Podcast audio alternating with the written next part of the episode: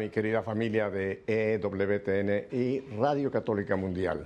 Un saludo en el nombre de nuestro Señor. Bueno, en esta ocasión vamos a ir al otro lado del Atlántico, dependiendo de dónde se encuentre usted. Si está usted allá, bueno, entonces vamos a ir cerca. Pero los que estamos aquí en el continente americano, nos vamos a Roma, donde tengo el gusto de tener a alguien que tenía yo mucha ilusión de tenerlo aquí en EWTN, lo hemos tenido en Radio Católica Mundial, el padre Agustín Ambrosini, que es miembro del Instituto del Verbo Encarnado. Padre Agustín, buenas noches. Buenas noches, Pepe, es un gusto para mí estar en este programa. La verdad, habíamos hecho una serie de programas eh, por radio con Pepe, así que es un gusto poder ahora charlar eh, cara a cara en este programa. Y, bueno, un, gran saludo a toda la audiencia que sigue este programa. Muy bien, padre Agustín. Padre, eh, vamos a hablar primero no del padre Agustín, sino de Agustín. Creo que ya la gente identificó, la gente que no lo oyó por radio, pero que ahora lo está viendo en televisión, creo que ya identificó su acento. Cuéntenos un poco dónde nace, háblenos un poquito de Agustín. Bueno, Agustín, antes de ser padre, eh, yo soy argentino, eh, nacido en el norte de Argentina, en Tucumán. Para los que no conocen un poco la, geografía argentina, Tucumán es una provincia pequeña en el norte de Argentina que tiene particular relevancia en Argentina porque ahí se declaró la independencia de Argentina, ¿no? Entonces por eso tiene, tiene una historia muy particular, una zona muy húmeda, de mucho calor eh, y de muy buena gente. Entonces yo nací ahí en el 90, soy el segundo de seis hermanos, ¿sí? nosotros somos seis hermanos en la familia, yo soy el segundo. Y, hasta los 12 años yo viví ahí en la ciudad de Tucumán, toda mi infancia la transcurrí ahí. Eh, fui primero a un colegio en León 3 y después a los Salesianos, eh, estuve unos años en el colegio salesiano. Y a los 12 años con toda mi familia nos mudamos a Mendoza, a la provincia de Mendoza, conocido por sus buenos vinos, así que quizás algunos de los oyentes han escuchado hablar, eh, Mendoza es una zona muy rica en sus vinos, cerca a Chile, cerca, muy cerca de Chile. Eh, y nos mudamos ahí sobre todo porque mis padres son originalmente de ahí. Ellos habían nacido ahí, se habían movido a Tucumán por una cuestión de trabajo, así que volvimos con el resto de la familia a Mendoza. Eh, y bueno, ahí hice la escuela, el colegio, a la congregación que yo pertenezco, tiene un colegio precisamente ahí en la provincia de Mendoza, en la ciudad de San Rafael, donde se ha fundado también nuestra congregación. Y entonces yo eh, inicié eh, eh, a asistir a ese colegio, a las clases, con un colegio normal, secundario. y bueno, ahí en el, en el transcurso de, ese, de, ese, de esos estudios, Dios un poco me marcó el camino, ¿no? Eh, yo recibí la vocación a los 15 años, así que hice un año de seminario menor y después ya entré al seminario para seguir la vocación sacerdotal. Eh, nos ven jóvenes, parece que no, pero hemos visto que tenemos algún auditorio de jóvenes, tanto chicos y chicas. Aquí hay un primer punto que me gustaría, padre, que usted nos lo narrara. Eh, a los 15 años recibí la vocación. ¿Cómo, un chico, en este caso, eh, recibe la vocación? Eh, se le vino el arcángel San Gabriel y le dijo, Agustín, el Señor te quiere como sacerdote o, solamente oyó usted una voz en el cielo. ¿Cómo fue, cómo fue ese, descubrir una vocación a una vida consagrada, Padre Agustín? Eh, sí, es, es, una buena pregunta, una pregunta que siempre hacemos y que y que nos interesa, no fue un ángel en mi caso, en mi caso fue un poco distinto. Lo que sí es, importante notar que cada, cada, vocación es un misterio, ¿no? Es un misterio eh, en el sentido de que nosotros somos muchos en la congregación religiosa y cada uno tiene su historia particular, ¿no? Entonces hay mil modos de llamar de parte de Dios. En mi caso no fue algo muy extraordinario, pero sí dentro de, creo que dentro del ordinario tiene sus cosas sus notas particulares que pueden servir por ahí a otros a entender el misterio de la vocación. Lo primero que, creo importante decir es el rol de mi familia. ¿no? Mi familia siempre, mis padres me educaron en la fe, a vivir la fe, a vivir en profundidad la fe. Y después uno encuentra también en, los, en, la congregación a la que yo pertenezco, el Instituto del Oro Encarnado, un modo de vivir la fe comprometido, ¿no? Que eso yo creo que tiene mucho que ver con el tema de los jóvenes, en el sentido de que el joven quiere el desafío de una vida santa, de una vida heroica, entonces uno ve en ese modo de vivir la fe de modo coherente, de modo total, ese modo de, vivir la fe. Eh, es algo que atrae, ¿no? Entonces uno viendo cómo vivían los seminaristas, yo ya en el colegio empecé a tener contacto con seminaristas, sacerdotes, y viendo la alegría que se desprende de esa vida entregada, uno eh, se empieza a acercar cada vez más a la idea, ¿no? De la vida religiosa. Eh, entonces eso, digamos, en líneas generales es la vida católica que yo llevaba, que era una vida practicante, pero bueno, eh, hasta ahí no, tenía mucho que ver con la vocación. A mí ni se me había planteado hasta ese momento el hecho de ser sacerdote. Pero bueno, poco a poco empecé a vivir una vida más profunda de fe, ¿no? Es como que Dios cuando uno empieza a vivir la fe de a poco te va, eh, te va cautivando, ¿no? Si usamos la imagen esa del cantar de los cantares, como Dios va cautivando al alma, sobre todo en los primeros pasos Dios es muy generoso, entonces uno empieza a rezar y uno descubre luces, gracias que ni se le ocurrían. Eh, y entonces ya a esa edad empezar a, vivir más en profundidad la oración, ¿no? entender ese contacto personal con Dios, eh, hacer dirección espiritual, que es muy aconsejable, ¿no? pedirle a un sacerdote que sea guía, que te ayude a superar las dificultades, todo. Eh, y bueno, empecé a participar a la misa diaria, eso creo que fue uno de los grandes cambios. Eh, de, entender lo que era la, misa, entender una vez que uno entiende el misterio de la misa, uno se empieza a plantear de por qué no va todos los días, ¿no? teniendo ese tesoro tan grande eh, que es diariamente. Y en una de esas misas en particular, yo siempre iba a la tarde, una de las parroquias nuestras, me, me, acuerdo, me quedó hiper marcado en el alma que después de una comunión, en el tiempo de, acción de gracias después de la misa, ahí tener esa sensación de alguien externo que te llama, ¿no? Cristo que estaba en la cruz y me decía acompañarlo a su misión. Eh, digo, haciendo un paréntesis importante, eso a veces se pierde el tiempo de acción de gracia en la misa, uno como sacerdote trata de inculcarlo, pero qué importante que es eso, ¿no? Después de haber recibido a Cristo, tener ese tiempo de, de poder dar gracias, de poder dialogar con Cristo que se ha hecho presente en nuestra alma, ¿no? Y ahí es donde Dios derrama mucho de la gracia. En mi caso fue la gracia de la vocación, eh, gracias a ese, a ese tiempo de acción de gracia.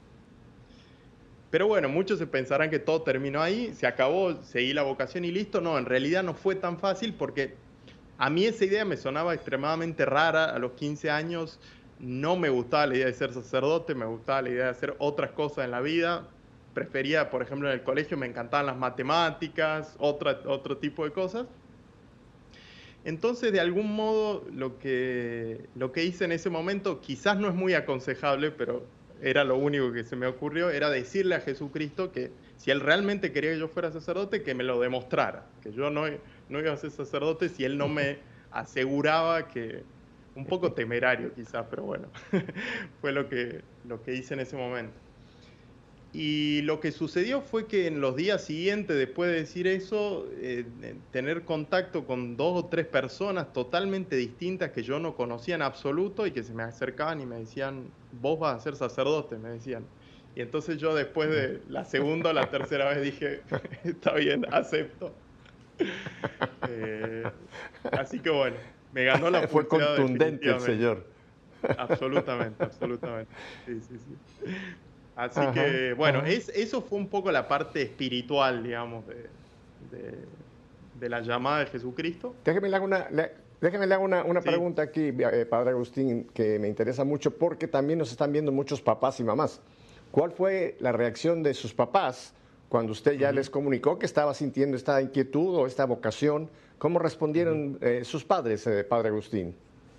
Muy buena pregunta. Eso siempre la relación con los padres es, particularmente interesante, sobre todo en el tema de la vocación, que a veces no es fácil, no es fácil.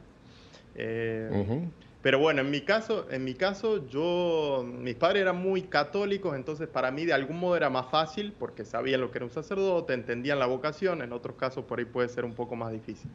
Lo que sí, eh, mi papá siempre había sido en la educación muy bueno, estricto, eh, para bien, gracias a Dios.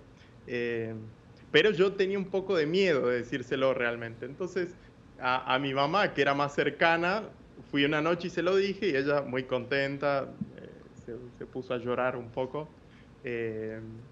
pero, pero agradecida del don de la vocación. En cambio, a mi papá no había caso, yo no me animaba a decírselo. Entonces lo que hice fue un día, un día le escribí un correo electrónico y se lo dije por correo electrónico. Así que mi papá recibió un mail, vivíamos en la misma casa obviamente, pero bueno, fue el modo de decírselo de un modo más serio.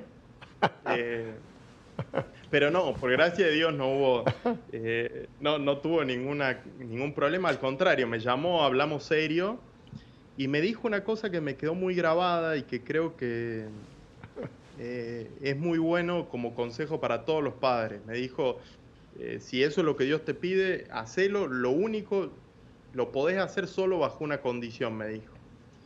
Y es que sea santo, me dijo.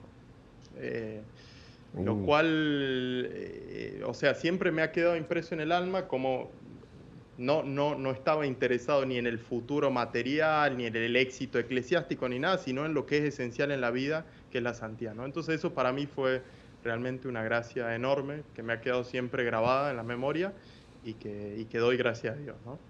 Eh, así que bueno, eh, creo que es un buen consejo para los padres eso, ¿no? Sepan que, que Dios llama, a veces puede ser doloroso siempre, eh, que un hijo se vaya de la casa es siempre difícil, pero es un don enorme, por otro lado, ¿no? Es un don enorme el hecho de tener un miembro de la familia al cual Dios llama para, para seguirlo más de cerca.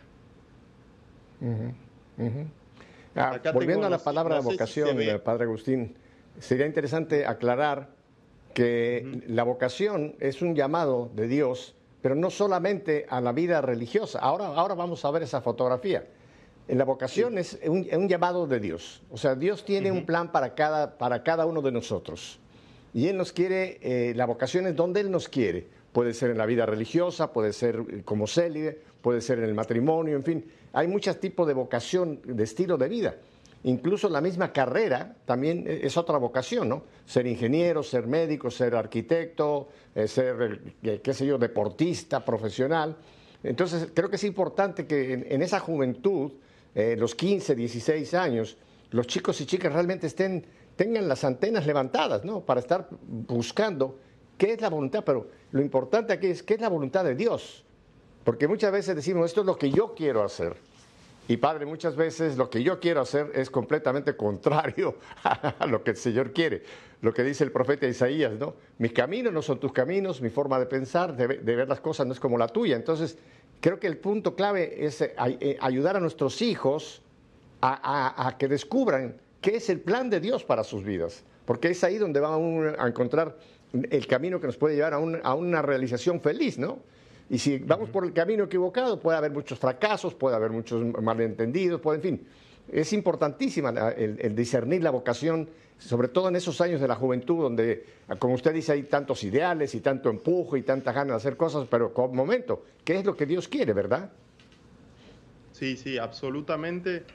Eh, el misterio de la vocación es un misterio grande y tiene que ver con el hecho de que Dios es el creador de todas las cosas y Dios para cada uno de nosotros tiene un plan específico, ¿no? No es que simplemente Dios llama en bloque a un grupo de gente, sino que para cada uno tiene un designio particular, ¿no? Lo podemos pensar con los padres, ¿no? Así como los padres cuidan de los hijos en los detalles, así mucho más Dios, que, es padre, pero es padre mucho más perfecto aún que nuestros padres terrenos. Entonces también para cada, nosotros, para cada uno de nosotros tiene un designio particular, ¿no? Si recordamos el pasaje de la Escritura, Dios dice que ni siquiera un cabello de nuestra cabeza se cae sin que el Padre lo permita. Entonces, eh, si eso es así con las cosas tan accidentales como es el cabello, que algunos pueden decir que Dios no ha tenido tanta providencia, pero bromas aparte, eh, Dios para cada uno eh, tiene, tiene ese designio. Por eso gran parte de, la, de la vida cristiana, de la visión cristiana de la vida, es ver qué Dios ha preparado para mi camino y si Él es el creador y Él me indica un camino, evidentemente Él me va a dar las gracias y en eso está mi, realización, ¿no? Eh, Así como una, como una planta se perfecciona haciendo las obras para las cuales Dios lo ha, la ha hecho, eh, así también cada hombre en su, en, su, en, su, en su vida se realiza en la medida en que pueda responder a ese llamado de Dios. Y eso, creo que el, ejemplo más claro se ve en el Evangelio, ¿no? Como Dios a cada uno le va indicando un camino y, y en eso está la plenitud de esa vida, ¿no? Pero Dios también nos dio, eh, después de la vida, creo que el siguiente gran regalo que nos ha dado es la libertad. Y Él respeta esa libertad, a pesar de que muchas veces en nuestra libertad vamos en contra de su camino. Me recuerda el pasaje de aquel joven rico, ¿no? Que el Señor le, lo invitó a seguirlo, lo miró con amor y lo invitó. Y el joven dio media vuelta y se fue frustrado porque no, no pudo escuchar ese llamado que le estaba haciendo en ese momento el Mesías, ¿no? Que era, ven y sígueme. Eh, y creo que muchas veces podemos hacer eso, aunque no necesariamente enfrente a Cristo, pero por estar empeñado en lo mío, en lo que yo creo, que a lo mejor no es malo, que a lo mejor no es que sea pecaminoso, pero el Señor, como usted lo dice, tiene, tiene un plan para cada uno, Padre Agustín. Padre, vamos a seguir hablando de este punto, pero me interesa mucho porque lo interrumpí yo cuando nos iba usted a mostrar una fotografía que me interesa que nos la vuelva usted a, mostrar. Ah, bueno, esta este es una foto, no sé si se verá muy bien, pero de hace algunos años en el sur de Argentina. Están ahí todos mis, hermanos, mis padres, algunos sobrinos que ya hay por ahí de mi hermano más grande. Eh, así que somos, eh, sí, somos seis hermanos y mis papás. Eh, después el hermano, mi hermano más grande, que ya está casado, también tiene tres hijos, vive en la ciudad de Mendoza. Y después las dos hermanas mujeres que me siguen, nosotros somos dos varones, dos mujeres y dos varones más chicos que todavía están en el colegio pero las dos mujeres que me siguen a mí son religiosas, así que de los seis somos ah, mitad religiosos y mitad eh, laicos. Sí, Ajá, ajá. Padre Agustín, ¿y cómo descubre usted al Instituto Verbo Encarnado? O sea, ya siente usted ese llamado del Señor, el Señor lo invita a participar en su misión, pero pues hay, hay muchas órdenes religiosas, están los jesuitas, los franciscanos, etcétera. ¿Cómo descubre usted concretamente al Instituto? Bueno, como, como les conté, eh, un poco creo que en mi vida personal son los caminos de Dios, ¿no? En mi caso fue mi familia que se mudó a San Rafael, nuestro, eh, mi, mi, padre quería una formación católica para nosotros, así que nos llevó a ese colegio donde estaba atendido por los religiosos nuestros. Entonces yo conocí de ahí y Dios me mostró ah. la vocación ahí, ¿no? Entonces eh, tiene que ver un poco, eh, San Juan Bosco tiene una frase hablando de la vocación consagrada que dice que muchas veces la vocación consagrada es seguir el camino donde Dios te ha puesto, ¿no? Entonces a veces uno te lo muestra ya en ese contexto, ¿no? Entonces yo lo conocí puntualmente a los religiosos del Verbo Encarnado en el colegio eh, en San Rafael. Pero, como muy bien decís, cada familia religiosa tiene su, su, misión particular en la iglesia su carisma exactamente, entonces eh, Dios a cada uno llama dentro de la gran familia de la iglesia, Dios a cada uno va mostrando eh, el carisma particular o la, o la, vocación particular a distintas familias religiosas. Ah, ah, desde que yo he hecho contacto con usted, me he dado cuenta de que en el Medio Oriente existen la, presencia de varios sacerdotes del Instituto del Verbo Encarnado. Ese es parte de su, de su carisma, el misionar en países, eh, en países tan difíciles como puede ser Egipto, puede ser Siria, puede ser eh, cualquiera de estos países del Medio Oriente. ¿Es un, es un llamado concreto o, ha sucedido que, que, han ido a estos países? Eh, es muy interesante la pregunta porque nuestro carisma es la evangelización de la cultura, o sea, es un carisma muy amplio, ¿no? digo, para tratar de traducirlo al concreto, al día a día, ¿qué significa evangelizar la cultura? No solo hacer el trabajo sacerdotal de llevar los sacramentos, de llevar la palabra de Dios, sino también tratar de transformar la cultura.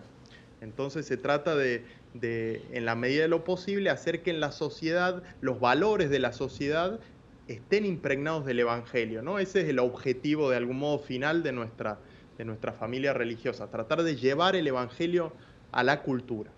Y entonces en ese trabajo, dentro de, nuestra, de nuestra vocación, está el hecho de la misión, es decir, ir, a aquellos lugares donde eh, por ahí el Evangelio no está tan presente eh, y proponer el Evangelio, ir a misionar a esos lugares que quizás eh, tienen más necesidad por un lado y, hace más falta ese trabajo de evangelizar la cultura.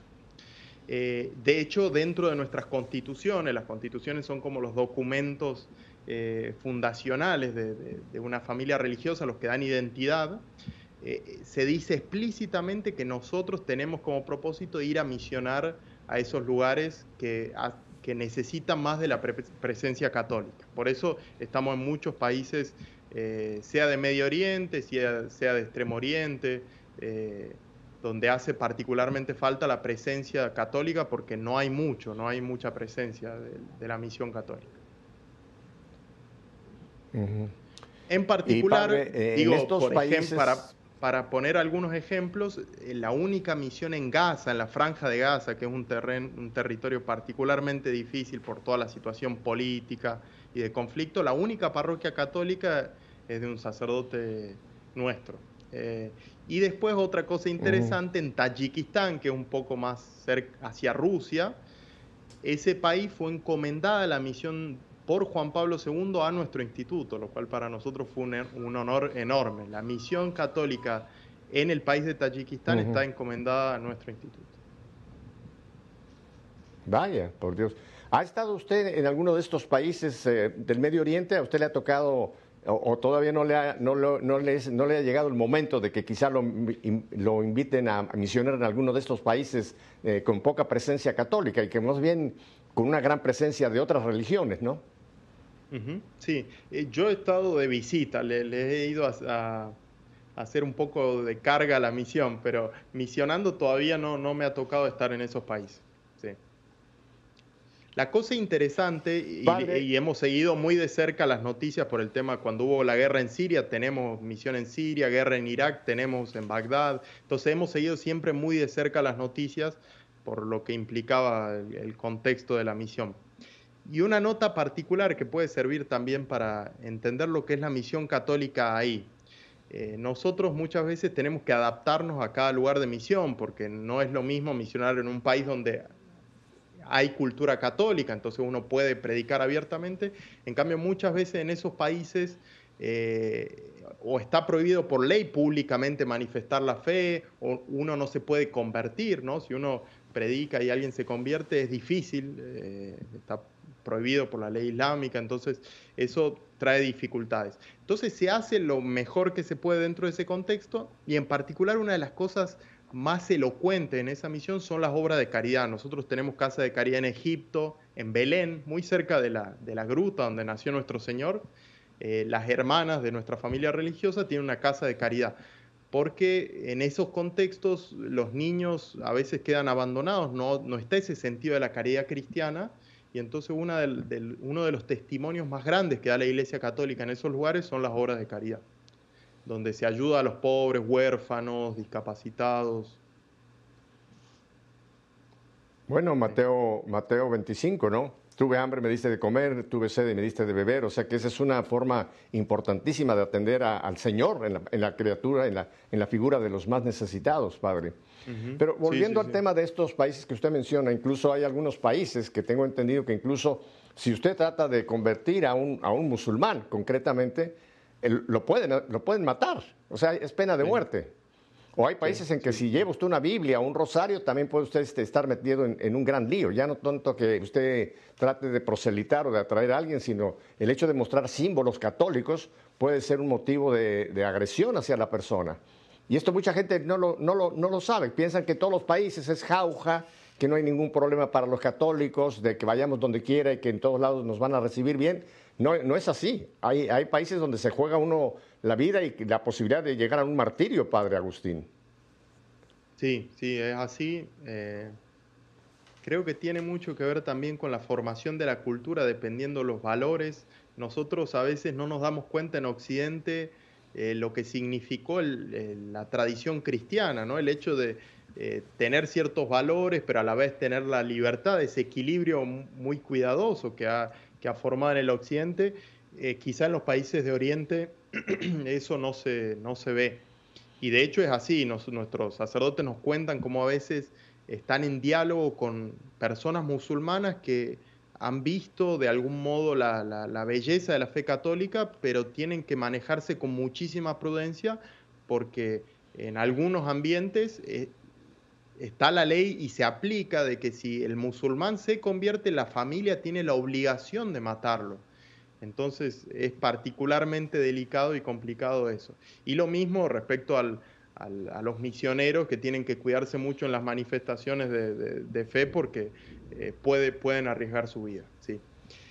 Eso por un lado, ¿no? Esa es la cara, si se quiere, difícil de la misión. Pero por otro lado también es importante remarcar, porque a veces uno piensa, bueno, en esas misiones todo es difícil y, hay solo pruebas. Pero también es cierto, eh, como dicen algunos autores, que la, que la cruz eh, fecunda lo que toca, ¿no? Y lo que cuentan nuestros misioneros ahí es que los que son católicos en esos territorios tienen una integridad de fe eh, sorprendente, ¿no? Porque vivir en esos contextos implica estar mucho más convencido de lo que uno cree. Eh, uno en esos contextos no lo hace simplemente porque me es cómodo, porque me es fácil, sino porque está convencido de que Jesucristo nos ha traído la salvación. Entonces, a la par que hay, es una tierra de mucha prueba y de mucha dificultad, también los cristianos suelen ser mucho más eh, íntegros y, vivir su fe de modo mucho más profundo. ¿no? Entonces eso también es un ejemplo para tomar de esa iglesia que es martirial muchas veces. Esto, si lo vemos en los 20 eh, siglos, 21 siglos de, de, la Iglesia, Padre, encontramos muchos momentos de lo que usted está mencionando, ¿no?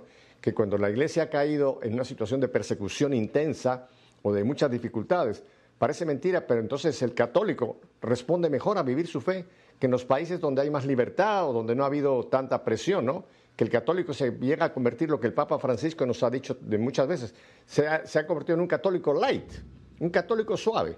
Y tristemente yo creo que concretamente en, nuestro, en nuestra América estamos viendo de que hay, hay una gran cantidad de católicos que se llaman católicos, pero que no están viviendo su catolicismo. Es cultural, se llaman católicos, quizás celebran Navidad, en fin, el Viernes Santo, pero no, no se vive la fe que usted lo apuntó desde el principio. La fe se tiene que convertir en un estilo de vida, no solamente en una práctica religiosa, que muchas veces puede ser superficial, ¿no? La fe tiene que pasar a ser vida, y es lo que vemos en esos países eh, que, donde está más difícil la cosa. ¿No, ¿No cree usted, padre, de que nuestra América eh, hemos caído en una especie de, contentismo religioso y estamos pagando las consecuencias porque hemos permitido que hoy día en casi todos nuestros países de América se hayan instalado gobiernos que quieren, que quieren apagar el catolicismo, que quieren suprimir todo lo que sea realmente la, moral, eh, lo ético, los valores, la vida, la familia, eh, la educación de los hijos. y son países muy católicos. Tenemos el caso concretamente de, Colombia, ¿no? Y no quiero entrar en política, pero acaban de elegir a un, presidente que una de sus primeras eh, ordenanzas fue quitar las capillas de los aeropuertos. eh, ese tipo de situaciones. ¿No cree que nuestro catolicismo muchas veces puede ser más bien como una embarradita por afuera, pero no, una convicción profunda para vivir la fe, padre Agustín? Eh, coincido 100% eh, con el análisis. Creo que nos hemos eh, un poco afincado en este mundo, ¿no? El, problema a veces del católico es hacer demasiado morada en esta tierra.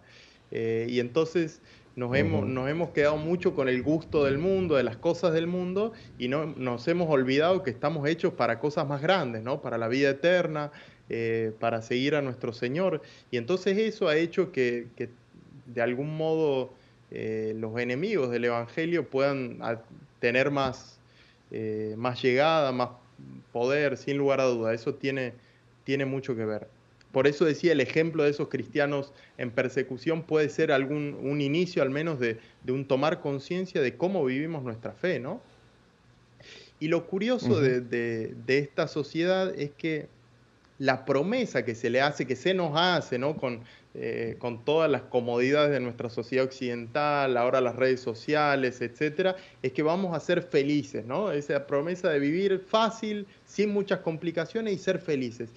Y el efecto que produce en el alma es totalmente contrario, ¿no? Esa, incapacidad de hacer cosas grandes ha llevado al hombre a vivir casi como un esclavo en la sociedad sin buscar hacer cosas, eh, cosas grandes, ¿no? Por eso me parece muy interesante un análisis de un psicólogo muy conocido ahora que, se ha difundido mucho en inglés, en ambiente inglés, que es Jordan Peterson, donde él dice, eh, especialmente hablándole a los jóvenes, cómo la felicidad no está tanto en hacer las cosas que me gustan, sino en ser capaz de asumir la responsabilidad de cosas importantes. Y cuanto uno es más capaz de hacer eso, más pleno va a ser en su vida. ¿no? Entonces esto creo que tiene mucho que ver con el sentido de la cruz y del Evangelio. Eh, entonces, ciertamente que hay, hay algo de eso, sí. Y eso se refleja naturalmente en el campo político, ¿no? Eso sin lugar a dudas. Eh, tenemos que ir a un brevísimo corte, eh, pero volvemos enseguida, así que no cambie usted de dial porque tengo otros puntos muy interesantes que compartir con el Padre Agustín. Volvemos enseguida.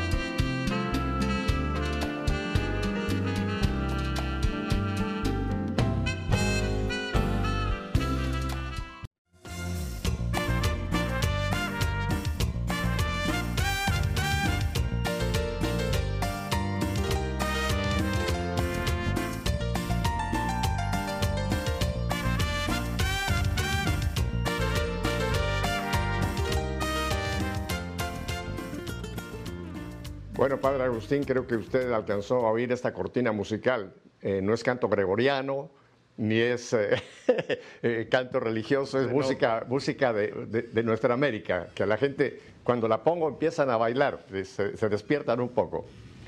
Padre Agustín, me gustaría entrar en un área que sé que usted ha, ha, hecho algo, que es el área del ataque que hay contra el matrimonio y contra la familia. Obviamente yo lo digo porque ¿quién fue primero, el huevo o la gallina? Aquí fue la gallina. El matrimonio es el que Dios creó, hombre y mujer, y el fruto, el, huevo, viene a ser la familia, la prole que Dios les da. Pero Padre, eh, estamos eh, viviendo una época en que, en que los medios de comunicación parece que hay un, complot por ridiculizar o tratar de acabar con la institución divina, la unión entre un hombre y una mujer, y además una unión sacramental, y en consecuencia la familia. Yo creo que en, los ataques que el demonio está llevando a cabo contra el cuerpo de Cristo y contra la humanidad, este es uno de los, de los frentes más terribles. ¿Cuál es su primera impresión de este ataque frontal que estamos viviendo contra el, contra el, matrimonio y la familia? Eh, sin, lugar a duda tiene... Eh, estamos en un tiempo de, prueba en ese sentido. Eh, lo que yo decía en ese, en ese análisis que hice hace un par de años sobre el ataque a la familia es que se ataca a la familia en todos los frentes. Eh, ¿no? Si tenemos en cuenta todas las grandes promociones del progresismo cultural, no es otra cosa que atacar la familia y la vida humana en todos sus estadios. ¿no? Entonces vemos el aborto, eh, que busca de acabar con la vida, con los hijos, la vida de los hijos desde el inicio. Luego a la juventud, buscar corromperla con toda la, la cultura eh, que en vez de predicarle valores, le predica desvalores.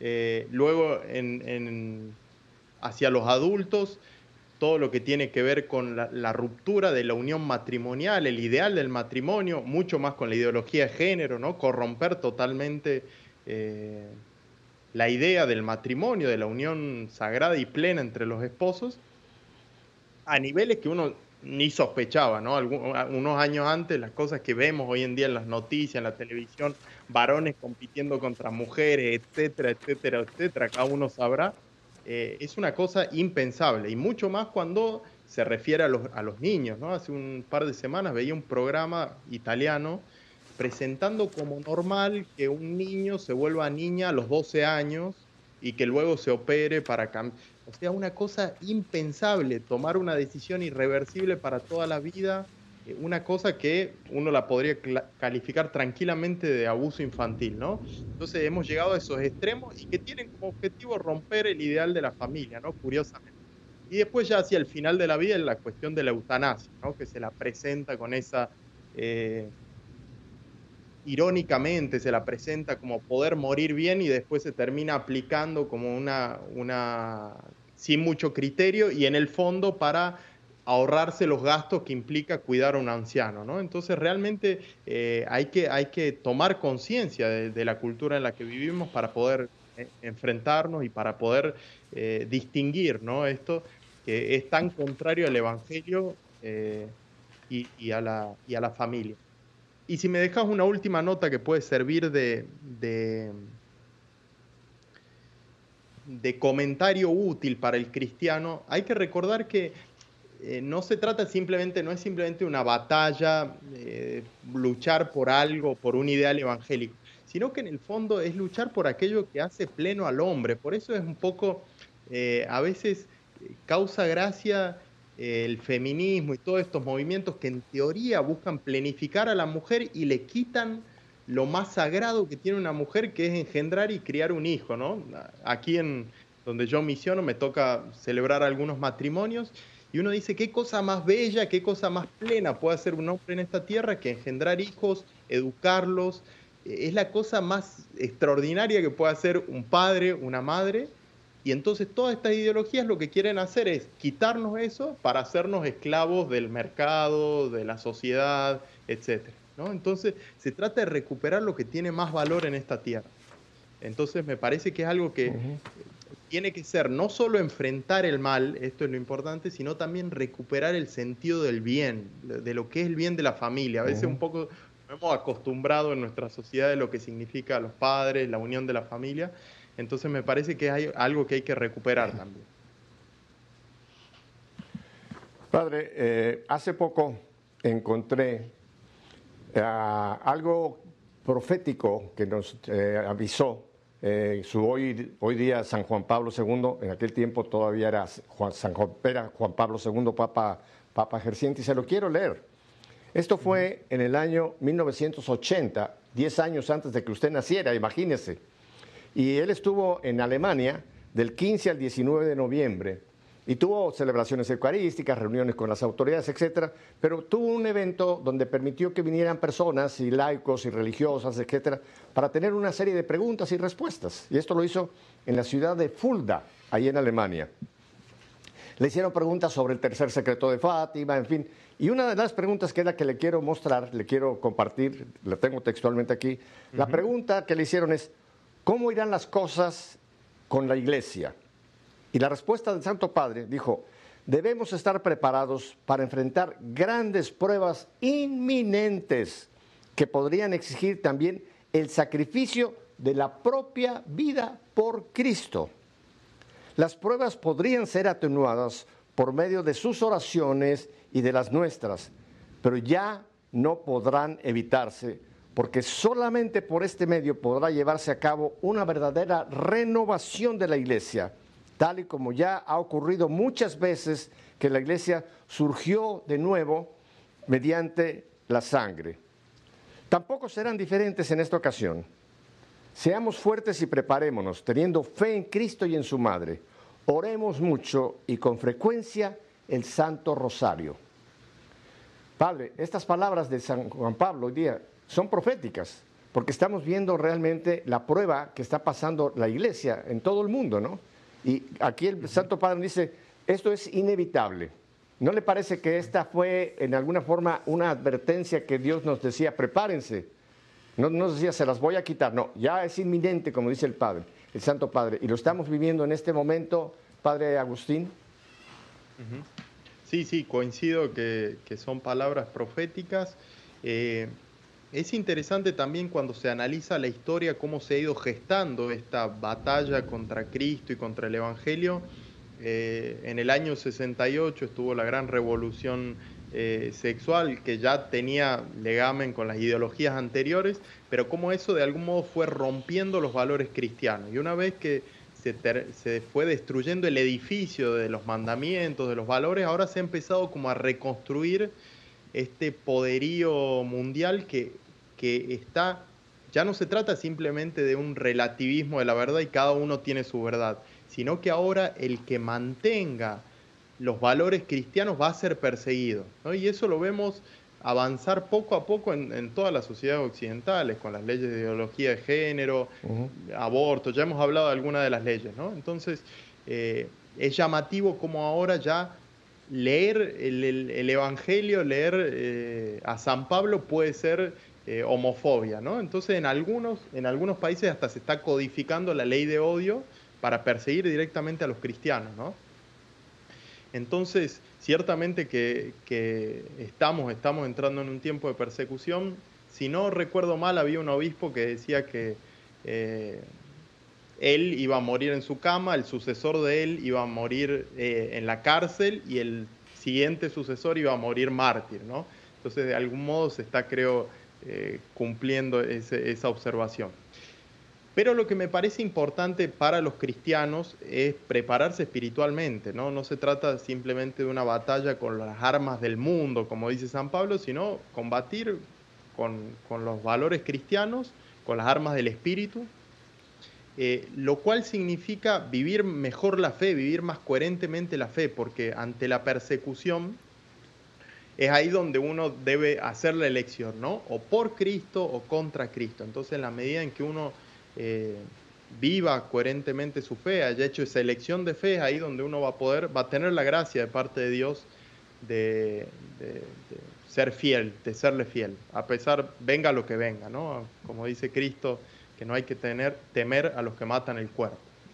Eh, y después también reconocer que no es nada extraño para la iglesia, ¿no? Nuestro Señor nos lo dijo innumerables veces que es parte del plan cristiano el que si somos fieles al Evangelio va a venir la persecución. ¿no? Ahora quizá hemos vivido un tiempo de, bienestar, de no tanta persecución, pero bueno, si llega el momento, eh, tenemos que estar preparados espiritualmente.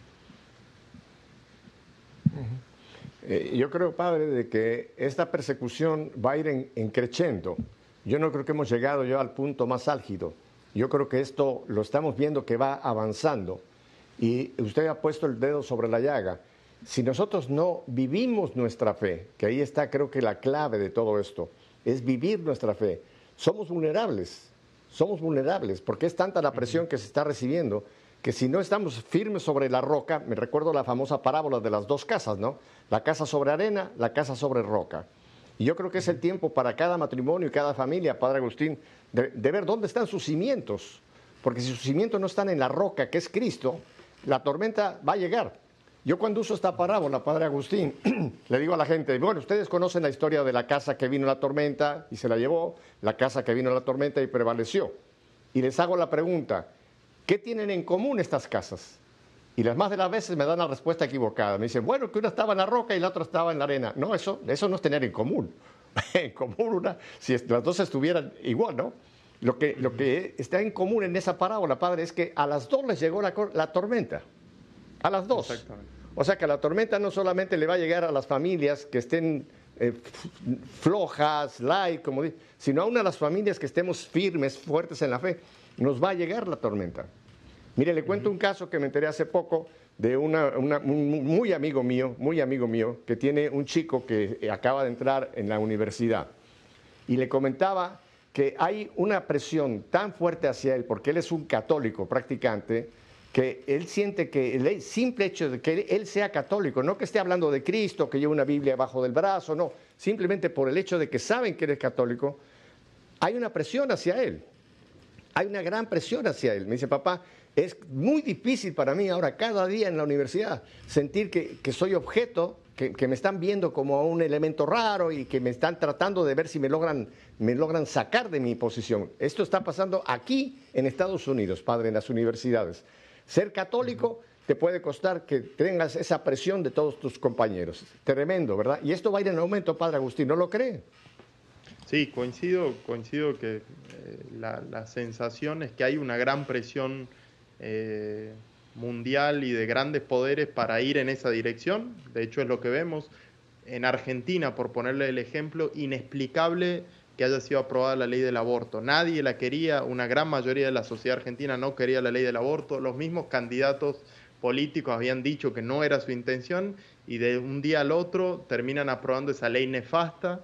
Eh, y uno se pregunta de dónde viene, porque evidentemente no era su plan político, no les ayudaba ni siquiera políticamente. Pero bueno, eh, tampoco a uno le sorprende en algunos casos la actitud de, ciertas, de ciertos políticos.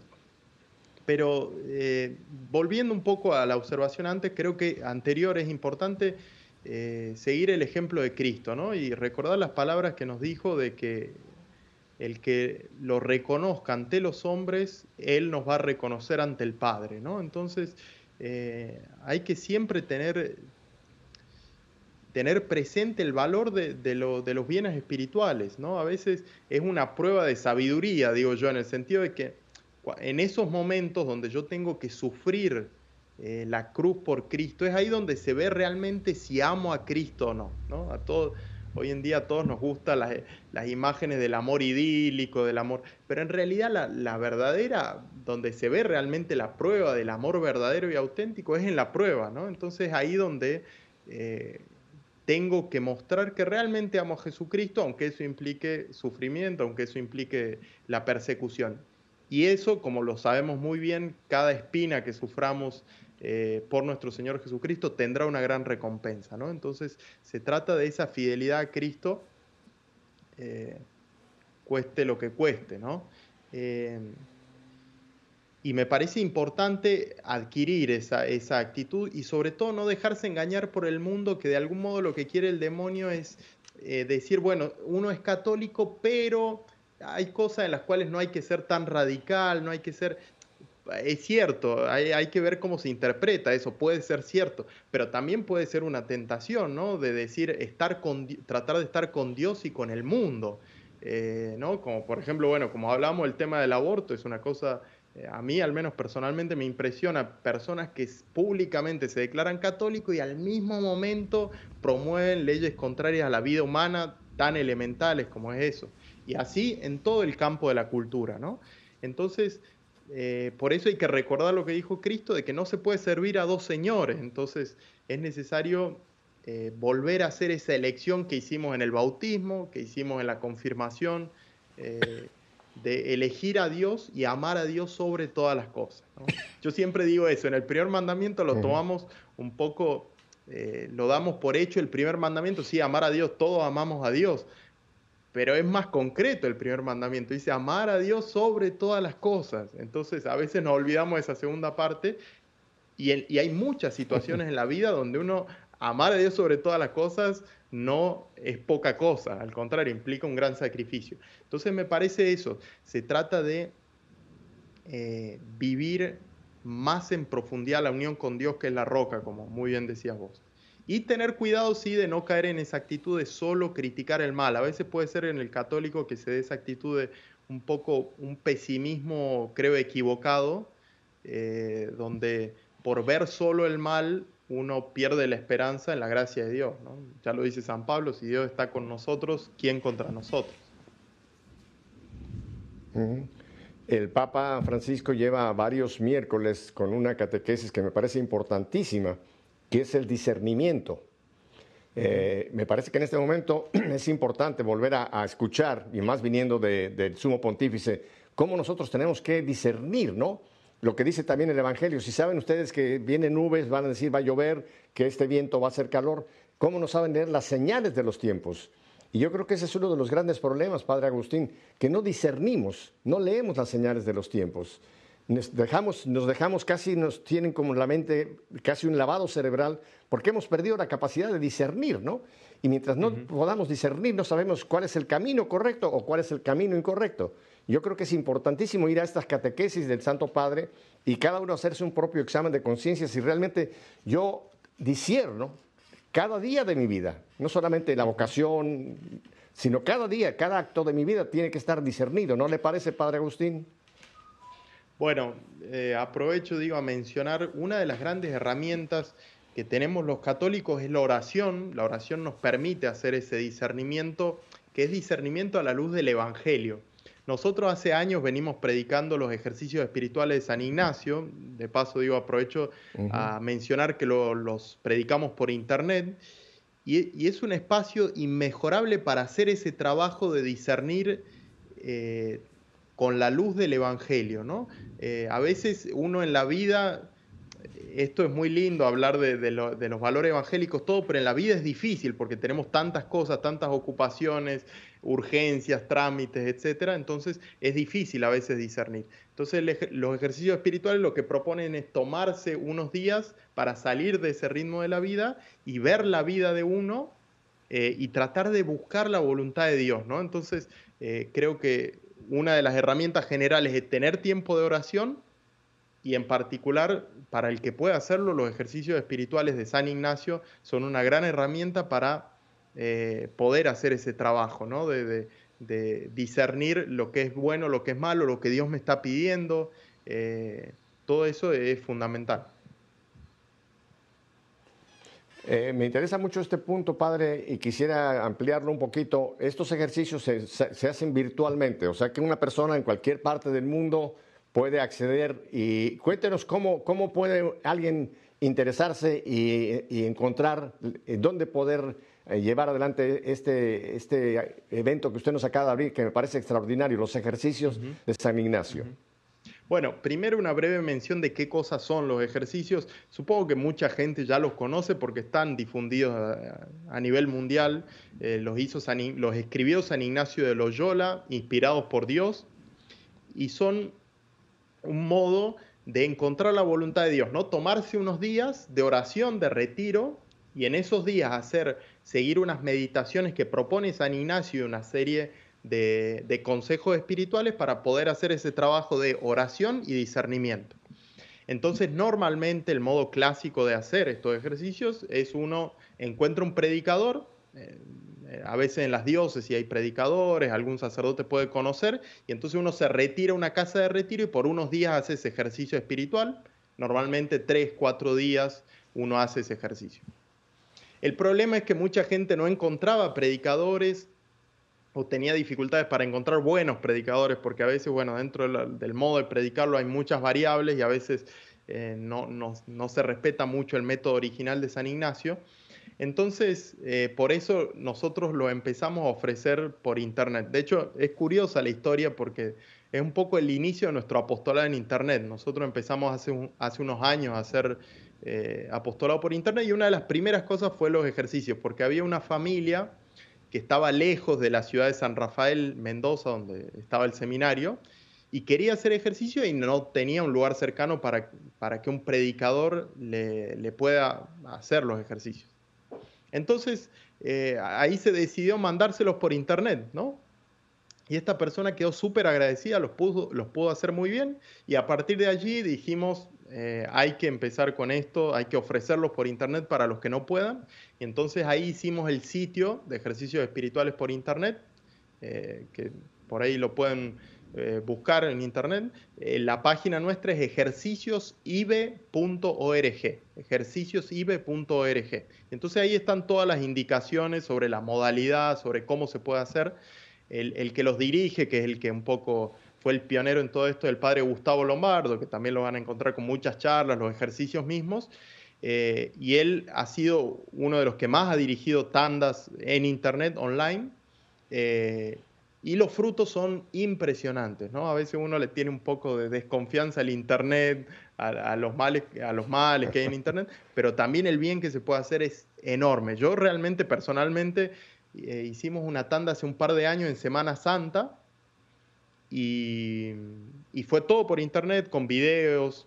Eh, y los testimonios que recogimos en ese ejercicio fue una cosa que yo no me olvido nunca más, ¿no? Personas de 60 años que nos decían, nunca en mi vida he vivido una Semana Santa tan bien como lo he hecho eh, durante estos ejercicios, ¿no? Entonces, realmente para, para aprovechar, digo, para el que no, no, ha tenido esta experiencia y tenga algún tiempo, eh, bienvenido sea. Bueno, Padre Agustín, pues eh, el tiempo vuela. Esa frase americana, time flies, es una realidad. Se nos ha ido el tiempo le estoy enormemente agradecido haber aceptado esta invitación. Estando usted, pues ya son noche avanzada en Italia y sin embargo está usted fresco como una lechuga.